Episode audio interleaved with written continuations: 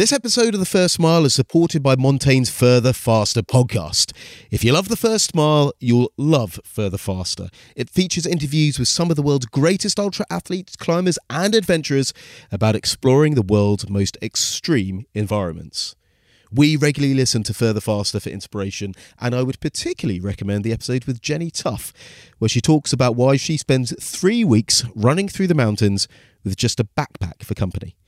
Just search for Further Faster on the same podcast app that you found The First Mile.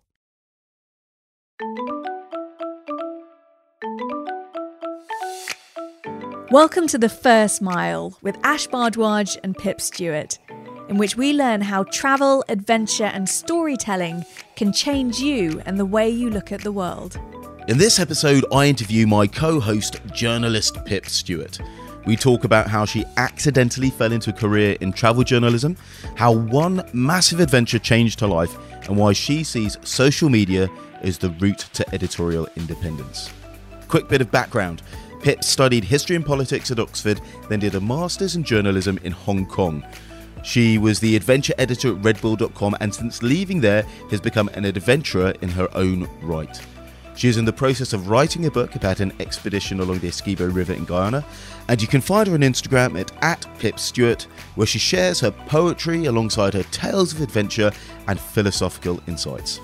And if you enjoy this episode, please could you do a couple of things to help others find the first mile? Subscribe to the podcast and leave us a rating or a review on your podcast app. It doesn't have to be long.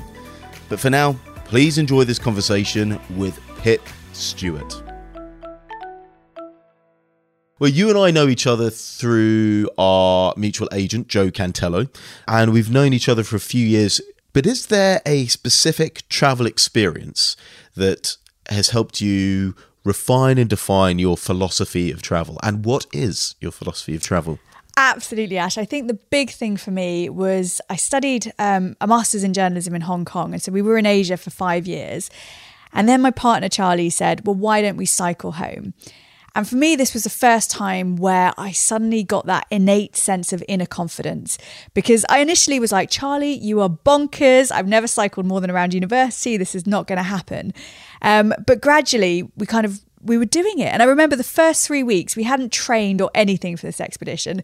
We'd essentially bought our bikes, turned up um, on the side of the road in Malaysia, and set off with a fully loaded bike. And you know, three weeks in, had this massive meltdown because we we we found what was like a mogul. It wasn't even a hill. I couldn't even get up this blooming thing because I was so unfit. And I threw my bike on the floor and I said to Charlie, "Right, that's it. You picked the wrong girl. I can't do this." Um, threatened to break up with him basically. Um, and three hours he chatted to me on the side of the road, and he said something to me that I've never forgotten, which is, "These aren't physical journeys; they're mental ones." And as soon as I had that in my head, I'm like, you know what? I can sit at a desk from nine to five. So I can blooming well sit on this bike from nine to five. And gradually, over the course of a year, and I wasn't fast, you know, I'm, I'm definitely a slow traveler, but I did it. And the next hill we came to, I was a little bit fitter, my legs were more acclimatized to the bike, and I realized that I could do it.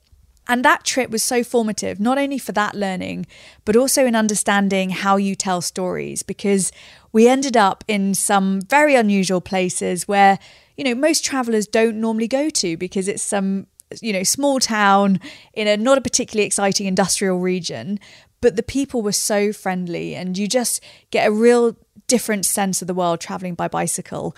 And I remember we met this one guy who said to me, you know, everyone can teach you something. And that's now become my little mantra in life and probably my philosophy on travel is that everyone can teach you something.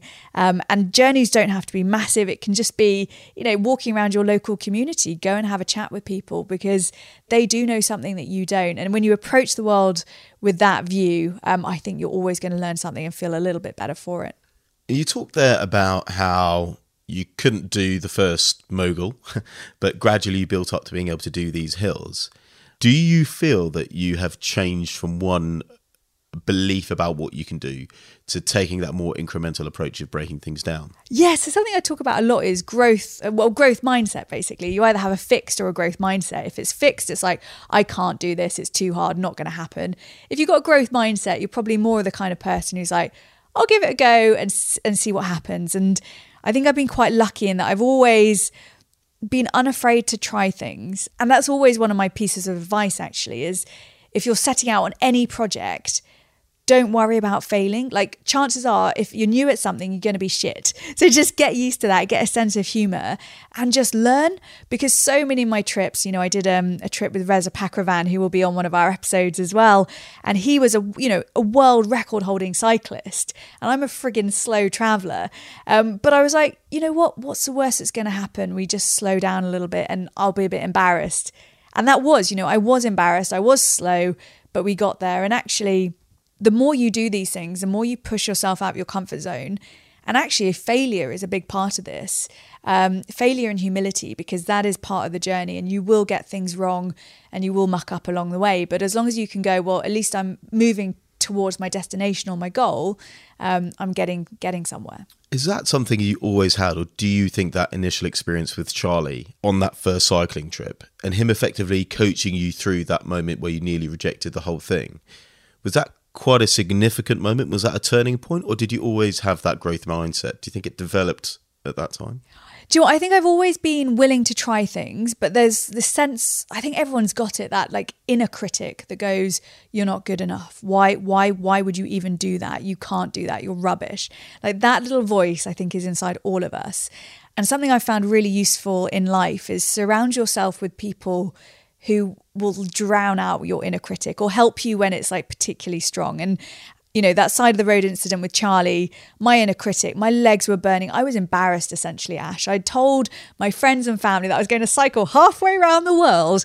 And here I was, like red face, sweating so badly, like in utter agony, thinking, I'm only three weeks in and we've just done flat. Like, this is, I can't do this. And then having that quiet word with yourself, which is like, well, why not? Why can't I do this? You know, I'm not going to be fast. I'm not going to break a speed record. And I think when you've got friends or people in your life who are willing to champion you and who are there when you can just, you're feeling a bit down and call up and say, mate, I'm having a really bad day. Uh, I feel useless. And they're like, well, remember that time when you did this, or, you know, you, you've got this basically is really important. Was that something that you had when you began the steps into your career? Because journalism was your first choice after university. How did you get into journalism? When you were doing history, when you were finishing off at Oxford, did you go, right, I want to be a journalist? Is that something you always knew? No, I actually had a bit of a failure, Ash. And, and I think many of the best things in life start with a failure. So straight after university, I didn't know what else to do. So there's a book we had at uni, which was like top 100 graduate employers. So I read through that and I thought, oh, you know what? Innocent Drinks sounds like quite a quirky company. I'll, I'll apply to them. I got on their grad scheme, which was brilliant. Um, but then I started doing the job, which was sales. And I was rubbish. Uh, essentially, I was trying to sell drinks into schools, and the feedback I was getting was, well, they're too expensive. I'm like, well, yes, I know, which is not what you do when you're a salesperson. You you, you know you push a little bit harder, um, and I I genuinely was useless. So essentially, I left before I was sacked, and I thought, God, the only thing I know that I love doing is traveling.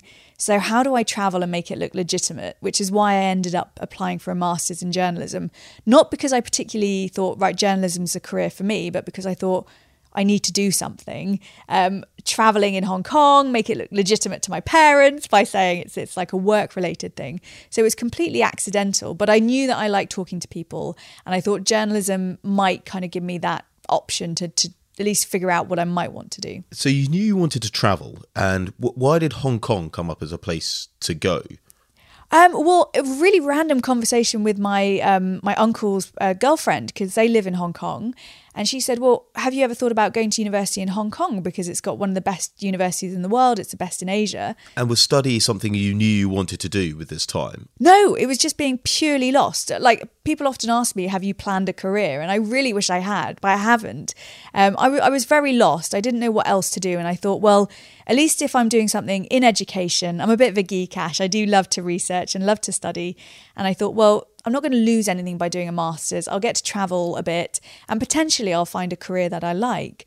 Um, and then when I went to Hong Kong, it was the most incredible university. There were 36 different nationalities studying journalism on my course. The conversations we had were amazing.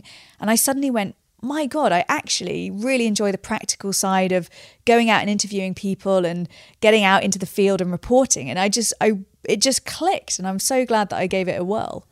What does a degree in journalism look like? So I, th- I, think a degree in journalism, um, you don't necessarily need to do it. You can just get on the ground experience by um, going to your local newspaper or telly station and saying, "Can I intern with you?" But what I found really useful is it taught me a lot of the practical skills. So I'm not the most techie person, but it showed us how to video edit, how to shoot, and then there was a, the quality of thinking like how do you approach an interview? What sort of questions are you asking? What does a good interview look like?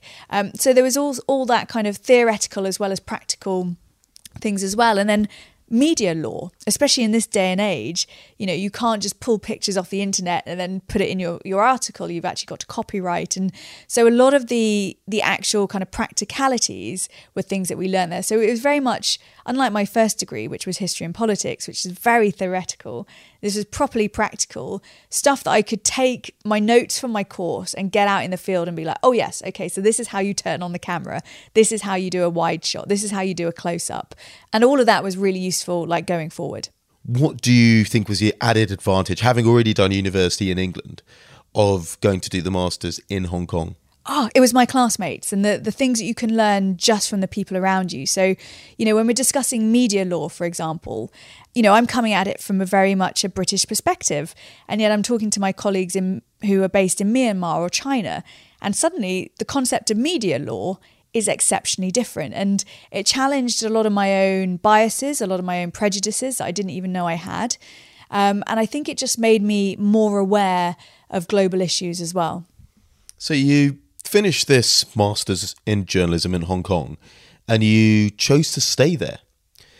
What drove that and who were you aiming to become at that point and has it changed? Are you on the path you planned on being? Um, again, I, I, really I need to do more planning in life, Ash. I think because I've always sort of done. Elizabeth Gilbert, who wrote Eat, Pray, Love, has an amazing talk about if you don't know what you want to do in life, just follow your interests. Um, and I think that's really good advice because when I left university, I'd done lots of internships while I was studying to kind of get a sense of well, do I like telly? Do I like radio? Do I like um, newspaper work? And I ended up getting a job um, at a local TV station called TVB. And it was a very sort of local Hong Kong news channel. Um, they've got a very small section which is in English. And I ended up reporting on there for a couple of years.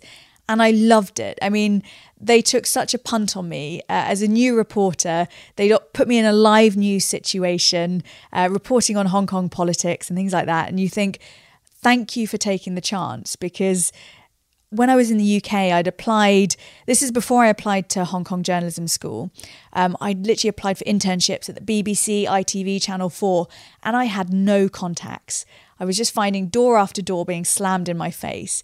And that was sort of a big motivator for me to go out to Asia because I thought, you know what, sod this. If I can't get if I can't get any experience in the UK, maybe if I move to Asia, people will give me a chance. And I found that I, I was I was right in that assumption.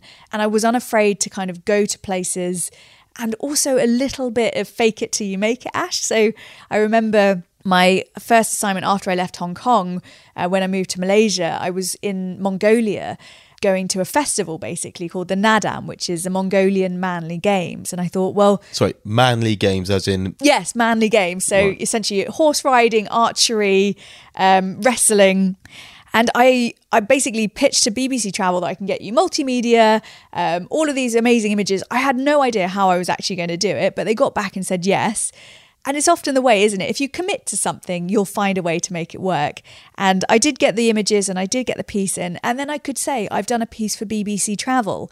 And that was sort of the snowball effect because once I'd done that, I tried the same thing for CNN and then I tried it for The Telegraph or the South China Morning Post. And suddenly you start writing for a load of different people and you can say you've done a couple of pieces for people and it builds up your credibility. So it's a snowball effect in a sense. Can you tell me what it is that you think got you that place on the course? And then what specifically did you do that made them take a punt on you in that first job? God, do you know what? I, I think the commonality between getting into the course in Hong Kong and getting my first job at a TV station with relatively little experience is just a sense of I want to say passion, but it's such an overused word. But it, it's showing commitment and showing genuine commitment. You know, moving to Hong Kong from London is is a massive thing, um, and I was prepared to do it because I I wanted to try my hand at journalism. Uh, really interested in foreign correspondence stuff, and actually saying, you know, I will travel halfway around the world to to do this is, is a sign of commitment. Likewise, um, my first job at TVB I was just chomping at the bit at. I, I really wanted to get out. And when they were like, the, the hours are long and the pay is low, I'm like, well, I want to do this. I will find a way to make this work. And we lived in this tiny apartment. Um, Charlie had just got a job teaching English when we first moved out there as a way of trying to pay bills as well. And we were like, you know what? Somehow we will make this work. And I think sometimes that commitment and drive and also having things that you can show that you've done before so if you you are applying for these things go and get some experience whichever which way that is that you can kind of supplement your application with as well i think it's very easy when you're looking at a first job or a first opportunity to focus on the hours and the wages which are probably not going to be particularly good so it sounds like the insight you had is recognizing that I'm not always going to work these hours or I'm not always going to work this money, but I know that if I don't try this and be committed to this, you probably didn't think about it in quite such logical terms. I've got to do this to get to anywhere else. So just being willing to do whatever it takes at that first stage. Yeah, definitely. And I th- I think you sort of touched on it there, Ash, but there is a really big problem in the media around privilege and access. And I think things are changing now in the sense of social media has made things so much more democratic because something that I spent a lot of time doing because I had no contacts in the UK when I tried to break into journalism initially. I would then end up stalking editors on Twitter and trying to like have conversations and figure out, you know, what are the things that they're interested in? What are they writing about? And how do I target and pitch my report to that kind of thing that they're interested in?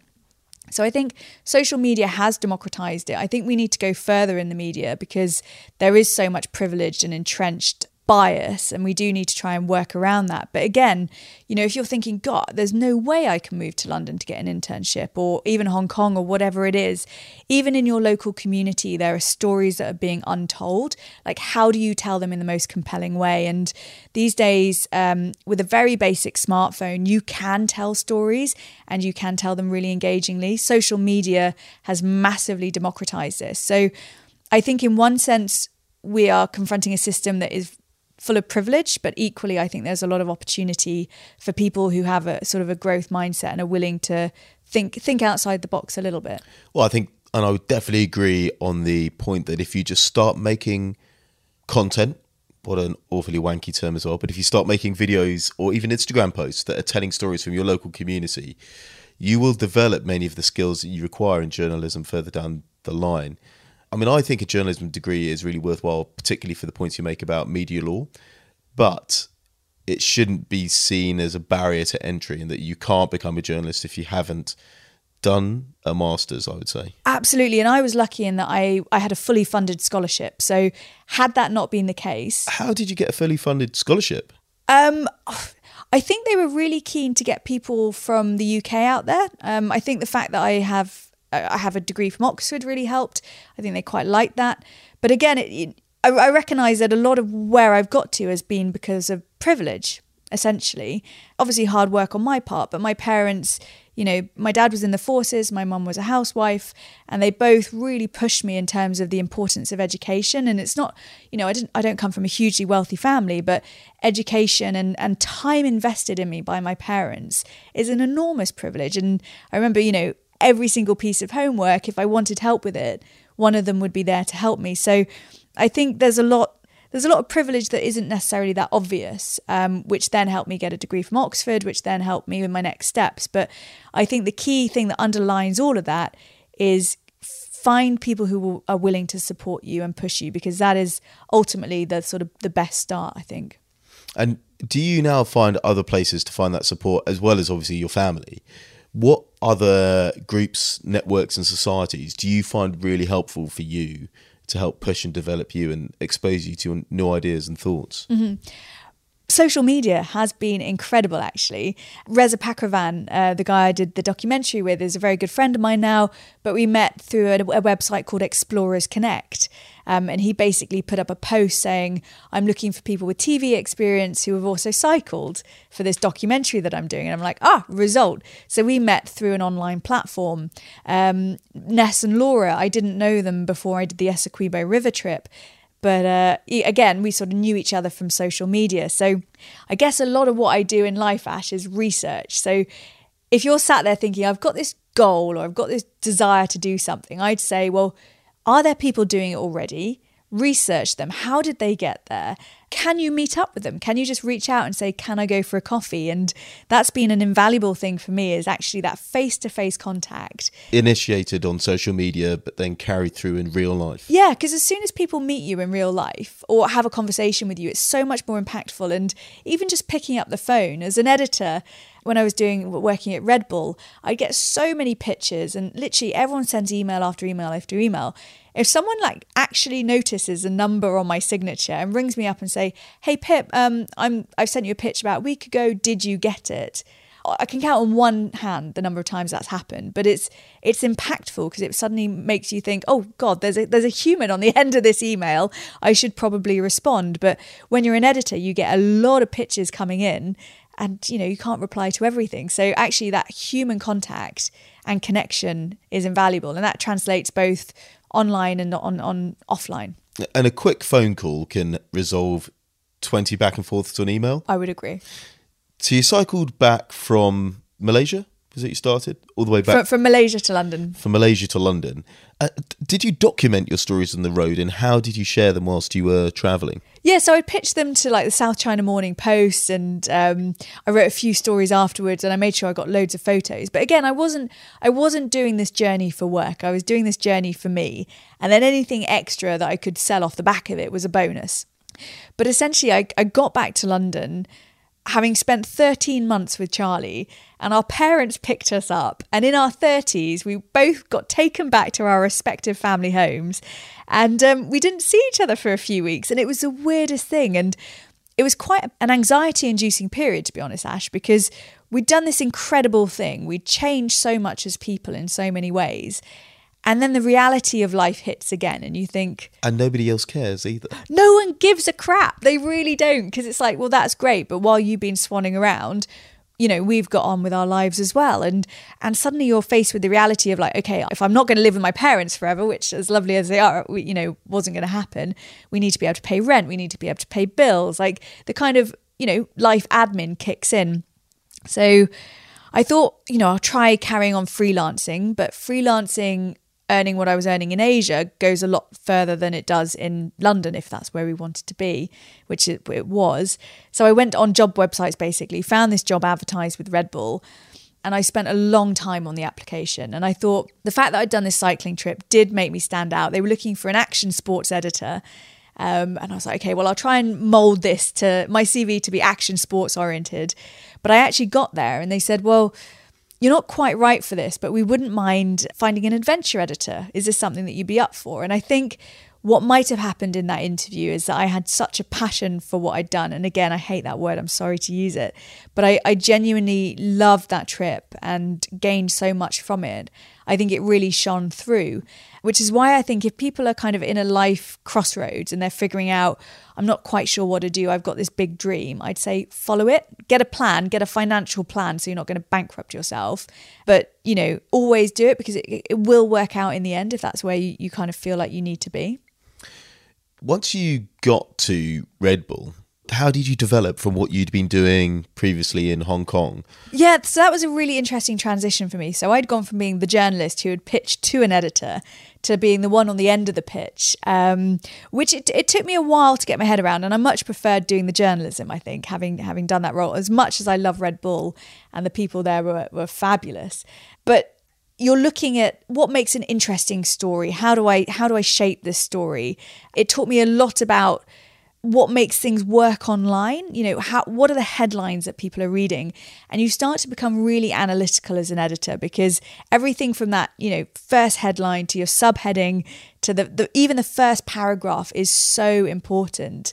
And then also how do you how do you spread content? And i think that's really where i started to learn about social media was at red bull because um, these guys are experts at what they do and you know you're surrounded by people who really know their stuff. And of course they're not just a drinks brand. Their revenue a lot of it comes from the drinks brand itself but they are creating new independent content that is completely journalistic. Well, absolutely, because you've got Red Bull and then you've got Red Bull Media House. So the Media House, you know, pumps out all those incredible videos that you see. It's the they've got the Red Bulletin, which is a magazine, and then you've got .com, which is what I was working on. Um, and again, all kind of interesting, very shareable content. So when you're analyzing day after day after day what makes content shareable, um, some of it does get absorbed, which is which is nice. And the struggle that I found was that so much of what we share now, and maybe this is a an indication of our society, but it is very short, it's very clicky, it's not got a huge amount of depth to it. So those longer form stories um, are suddenly being sort of replaced by, for want of a better word, clickbait in a sense. And it's it's finding that balance. And I think when we talk about creating communities online, I think the, the people who really are successful in that create really authentic communities and conversations because that's sort of what's missing from a lot of what we've seen uh, previously.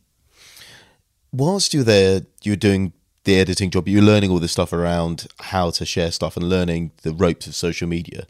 What was the moment where you chose to leave redbull.com? What were you thinking about doing next? What was the kind of conversation you were having with yourself? And did you create a vision of where you wanted to go? So I was really lucky, and during my time at Red Bull, I was a freelancer. So I wasn't on like a full time contract or anything like that. And Reza Pakravan reached out and said, Do you want to go to the Amazon for three months looking at deforestation? I said, Yes, that would be amazing. I ran it past Red Bull and they said, Yeah, do you know what? You're the adventure editor we get that this is something that you want to do. So they were the most understanding company. So they let me go off for three months. So you took a sabbatical. You weren't there as the Red Bull Adventure editor, or did you create stuff for them as well? No, so I, I basically took three months off and then came back um, to the job that I'd been doing before, which was really uh, fortunate. But again, because I, I was a freelancer, I wasn't employed there, uh, it made it slightly easier. But then I found again, you know, the Essequibo trip came up and I was like, oh, I really want to just paddle down the river for another three months. And I, I slowly began to realize that as much as I love the people and the team, and I really did enjoy working there, I was getting more opportunities to do things outside of that. Um, and actually sort of having to commit to a company in a sense was was becoming harder. So it, it felt like the right time to leave. And I, I, I left with a plan to create a lifestyle that would work with a family going forward, if I'm really honest, Ash, because I've always known that I've wanted children, but I've also wanted to work. So it's like, how can I work from home essentially in something that I really enjoy doing? I think that's probably the only plan I've ever really had, how to make that happen. And I mean, kayaking down rivers is not a way to continually run a family. no. Life how did the Essequibo come about, and how was that a part of this vision to eventually create a more family sustainable life? Well, so again, I think a lot of opportunities you just have to say yes to in life if they come across your path. And this was one of them. So Laura rang me up one day when I was at Red Bull and she said, uh, Pip, I know you've spent some time in the Amazon. How do you feel about kayaking down a river that's never been kayaked? And I think in my head, Ash, I probably heard float down a river with pina coladas because had I had known that there were like rapids and waterfalls and caiman and snakes and jaguar and all that good stuff, um, and also just what was to come on that river. I'm not entirely sure I would have said yes, but you know, when you're sat in an office in central London and you're being offered the chance to kayak down a river in Guyana, um, it was something that I definitely said yes to. Uh, how did that happen? I mean, I'm sure most people listening will think, how do you get called up and asked to go and kayak down a river? Did you have to do anything for this, or was it all expenses paid? What was the sort of return for them on that? Yeah, so this was very much Laura's project. She'd, she'd kind of had it percolating for a good number of, um, about a year and a half, I think. And We'd met at an event called Campfire, which is uh, an adventure industry event um, hosted by Ed Stafford and uh, Ranulph Fiennes. And I, I, met her kid and we, we'd got on really well. So I think she'd met me from that and thought, you know what, I could probably do an adventure with Pip. Because as you know, Ash, if you do a long adventure with anyone, spending months on end with someone, you have to have like a, an element of being able to get on with them. So I think we'd sort of connected initially. She was looking for teammates. She didn't want to do it on her own and I sort of happened to be in the right place at the right time. And it goes back to, you know, get out and meet people because having taken our relationship from an online one to an offline one actually worked. And you never know um, who you're going to connect with. So I think in, in terms of that, I was really lucky. And Laura um, did an amazing job finding a lot of the sponsorship and everything like that. So it was paid for completely um, by sponsors who, who kindly kind of helped the trip. And, and that was it basically. How did you change during that trip, and how did that shape your vision of things like social media now um, and the direction that you wanted to go next? Hmm. So th- this trip was life changing in so many ways. It was definitely. There were times on that journey where I thought I'm not going to make this out alive. Uh, to be honest, Ash, I nearly sat on a deadly snake at one point, um, and that makes you really reconsider life and what you're doing and especially your own ego. Um, because it was like, what insecurities have led me to this point in life where I'm trying to prove something? And what am I trying to prove and to who? So that was really interesting. But it also showed me the dark side of social media. Because um, I think anyone who's interested in people, especially journalists, is all about providing a platform to enable people to tell their stories.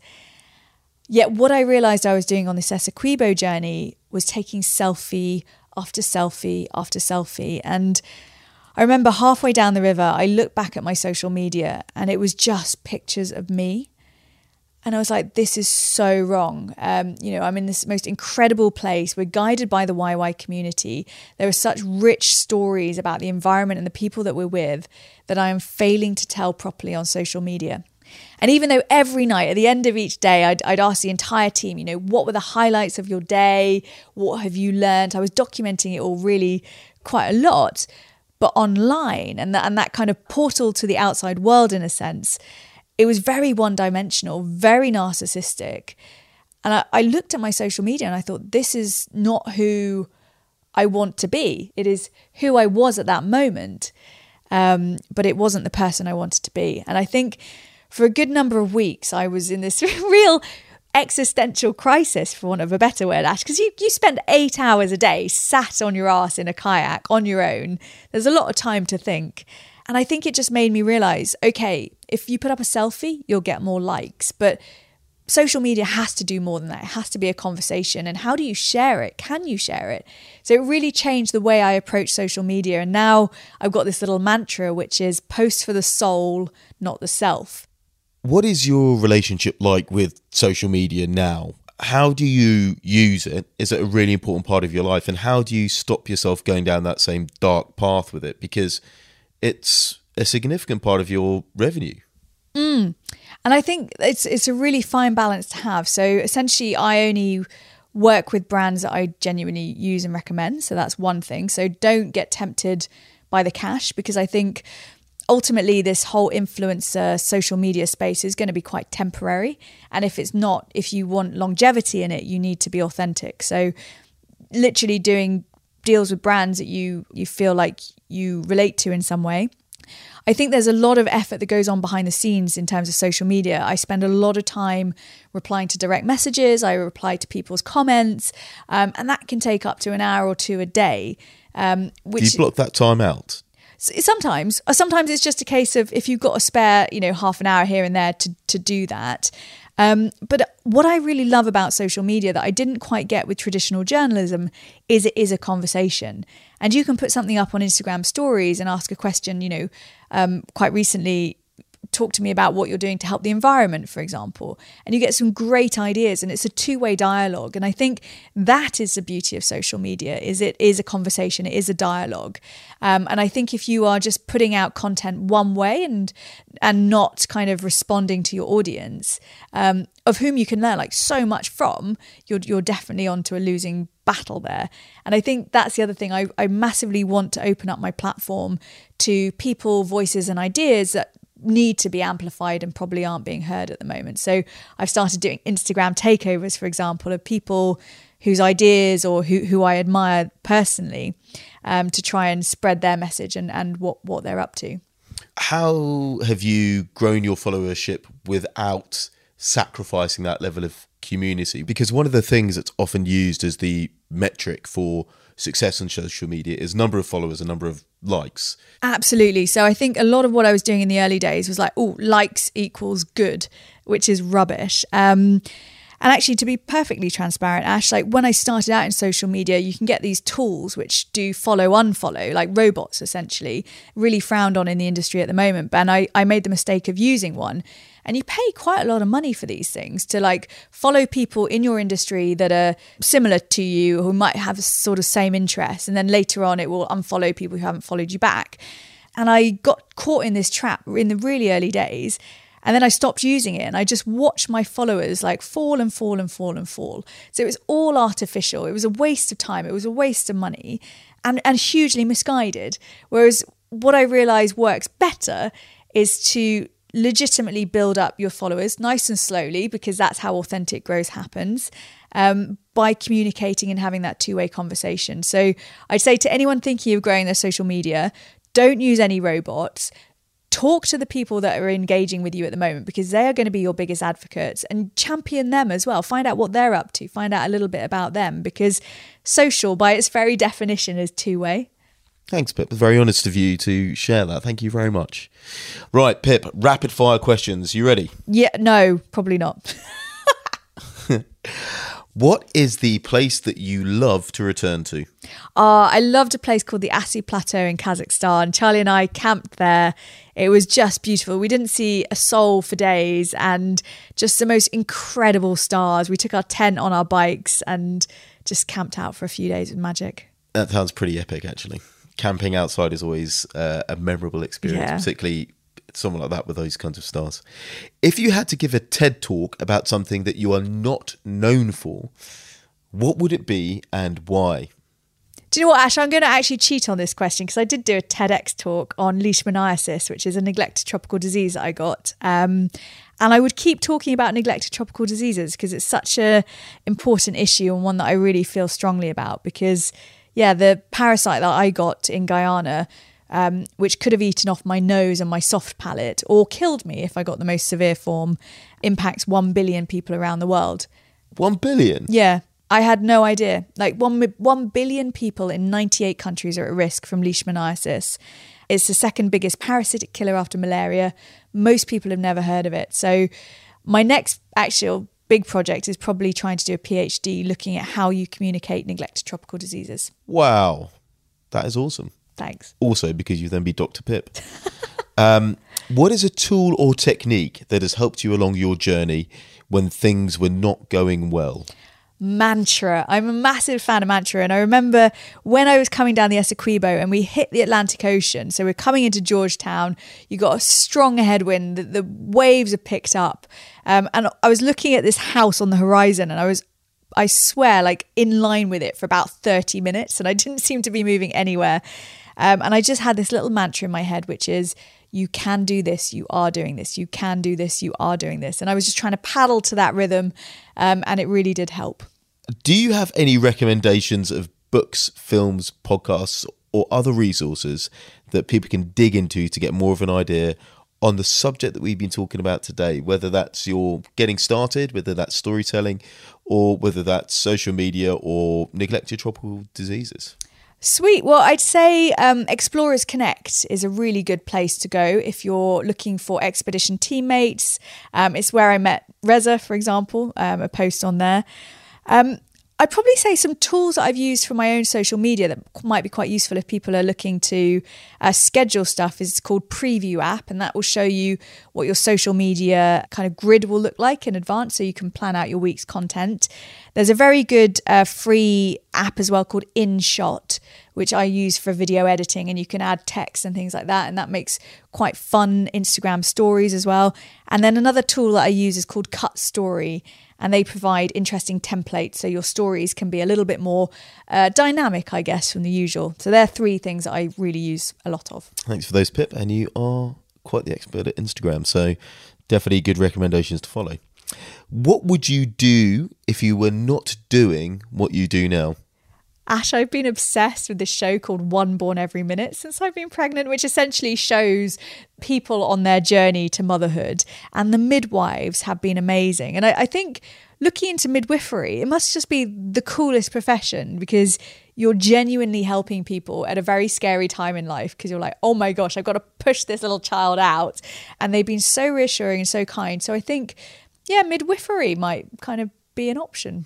Midwifery is also a very funny sounding word. It is. Pip, are there any projects that you've got coming up? Anything that you want to tell us about other than the sprout? Yeah, well, I'm working on a little bun in the oven, which we're calling Sprout. So yes, that's that's coming out in February 2020, all being well. W- will there be a big launch event for this, as there is of every other expedition? I, I, think there's going to be a very big launch event, Ash, probably accompanied by a lot of yelling and screaming. Um, God, help us all.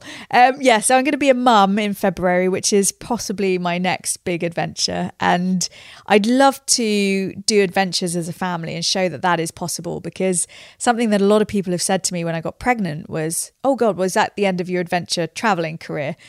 And I really hope the answer is no. And I'm going to try and do everything I can to show that it is possible. But, you know, who knows? Time will tell. So I might go through another reiteration of life, but fingers crossed it involves travel.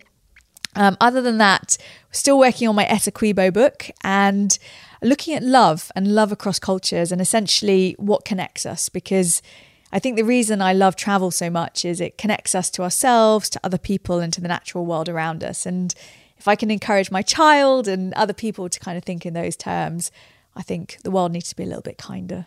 Fingers crossed. And where is the best place for people to follow you for those bits and pieces? Well, I've got a very inconsistent uh, social media. It's, uh, you know, of all the things I've learned, I should have everything similar across the board. But I'm at Pip Stewart on Instagram and at Stewart underscore Pip on Twitter. I know it's not very cohesive, is it? No, just to just to make things a little more complex. I know. thanks, and so that's the best way for people to get in touch with you. Yeah.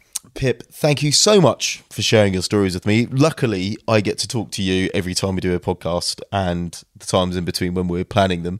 And I am very grateful to have you as a friend, Pip. I always enjoy hanging out with you. I always enjoy your positivity. I always enjoy your approach to things. You have such insight and, like I said, very good research and analytical mind to go with a really good heart and a real empathy for others. So I really appreciate you as a friend. Thanks, Sash. Likewise. Listeners out there, if you've got any questions for Pip or I, any other ideas for guests for the podcast, or if you want to ask us anything that we can then answer in future, you can get in touch with Pip or you can get in touch with me on Twitter and Instagram. Thank you very much for listening to The First Mile, and we'll speak to you again soon. Thanks, guys. Thanks for listening to that episode of The First Mile. Pip and I have really enjoyed making this show, and we would love it if more people could hear it. So, if you've enjoyed that episode, please could you do a couple of things to help others find the first mile? Subscribe to the podcast, leave us a rating or a review on your podcast app. The review doesn't have to be long, even a thumbs up will do. Then send the link to this episode to a friend who might be interested, or take a screenshot of this episode and share it on social media. Make sure you tag us on at Ash Bhardwaj and at Pip Stewart, and we'll be sure to share it too. Then go put your feet up and have a nice cup of tea. So thanks, guys, for listening, and we'll see you next time on The First Mile.